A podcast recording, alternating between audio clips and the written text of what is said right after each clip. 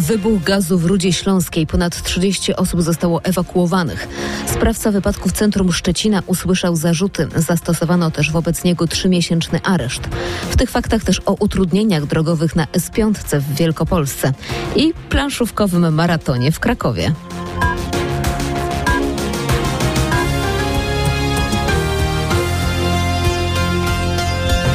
Wybuch gazu w jednym z barów w Rudzie Śląskiej. Dwie osoby są poszkodowane. Nasz reporter Marcin Buczek zna szczegóły, co wiadomo w tym momencie. Do wybuchu najprawdopodobniej doszło z powodu rozszczelnienia butli gazowej. W barze było wtedy trzydzieści sześć osób i wszyscy wyszli na zewnątrz jeszcze przed przyjazdem strażaków. Dwie z tych osób są teraz opatrywane. Na miejsce wezwano śmigłowiec ratownictwa medycznego, ale ostatecznie został on zawrócony. W tej chwili na miejscu jest sześć strażackich wozów. Wieczorne fakty er em ef ef em. Najbliższe trzy miesiące w areszcie spędzi sprawca wypadku w centrum Szczecina, w którym wczoraj poszkodowanych zostało dwadzieścia jeden osób. Dzisiaj trzydziestotrzylatek usłyszał prokuratorskie zarzuty. Przypomnijmy, mężczyzna rozpędzonym autem wjechał w grupę pieszych, a potem uszkodził samochody osobowe.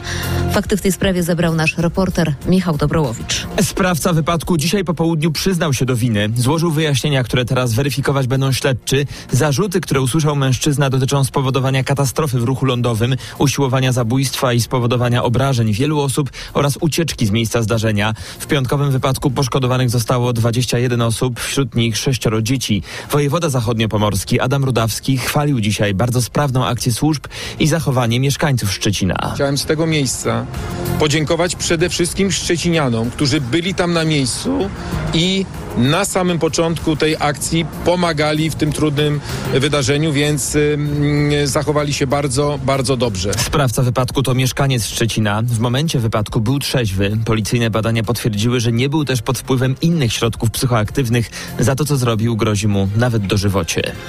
Utrudnienia na es pięć w Wielkopolsce. Na wysokości Leszna zablokowana została jezdnia w kierunku Poznania. Auto osobowe uderzyło w barierę.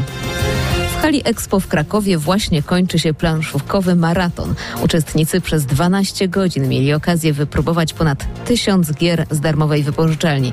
To jedna z głównych atrakcji festiwalu i targów gier planszowych Book Game w Krakowie. Na stoiskach można było poznać planszówkowe nowości, ale byli też miłośnicy klasyki, szachów i kostki Rubika. W Polsce mamy bardzo rozbudowaną sieć kostkową, bardzo dużo zawodów. W ciągu miesiąca potrafią być czasami dwa trzy razy zawody, co jest naprawdę dużym wynikiem. Mamy rekordzistę świata w konkurencji dwa na dwa na dwa, siedmiolatka swoją drogą, który wykręcił czas, co, co się wydaje niemożliwe, ale on to no zero przecinek czterdzieści dziewięć sekundy. To właściwie prawie codziennie gramy po pracy czy po studiach. Mamy pracę zdalną, ja teraz mam akurat trochę wolnego czasu, więc to jest w sumie takie nasze hobby, które nas mocno połączyło. Miłośnicy gier z targowej oferty mogą skorzystać także jutro. A za godzinę w Faktach spotka się z Wami Katarzyna Staszko. Ja życzę dobrej nocy. Radio, muzyka, fakty. er em ef F M.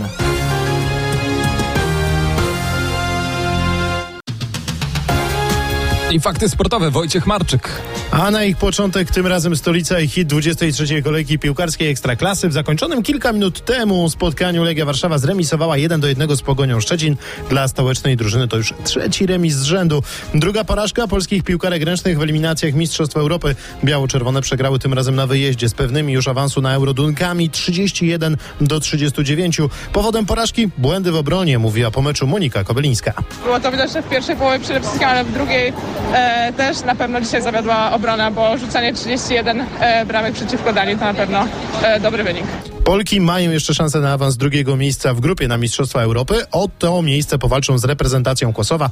Oba mecze z tą reprezentacją w kwietniu. Kolejny wygrany turniej wracającego po zawieszeniu Kamila Majchrzaka. Polski tenisista wygrał tym razem Challenger A T P pięćdziesiąt w Kigali, pokonując w finale sześć cztery sześć cztery Argentyńczyka Marco Trunger-Liteko. Zdobyłem tutaj e, tytuł trzeci w tym roku, pierwszy Challenger po zawieszeniu.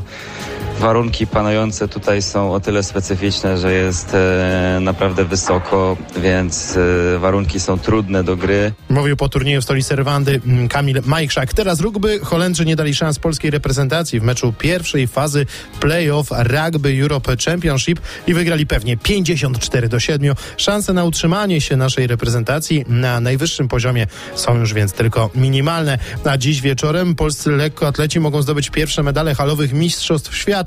W finale w Glasgow na sześćdziesiąt metrów zobaczymy Ewę Swobodę. To o dwudziesta druga czterdzieści pięć. Polka w półfinale ustanowiła nowy rekord Polski z czasem sześć sekund dziewięćdziesiąt osiem setnych, a kwadrans wcześniej w finale sześćdziesiąt metrów przez płotki wystartuje Jakub Szymański, który w swoim starcie półfinałowym poprawił należący do siebie rekord kraju.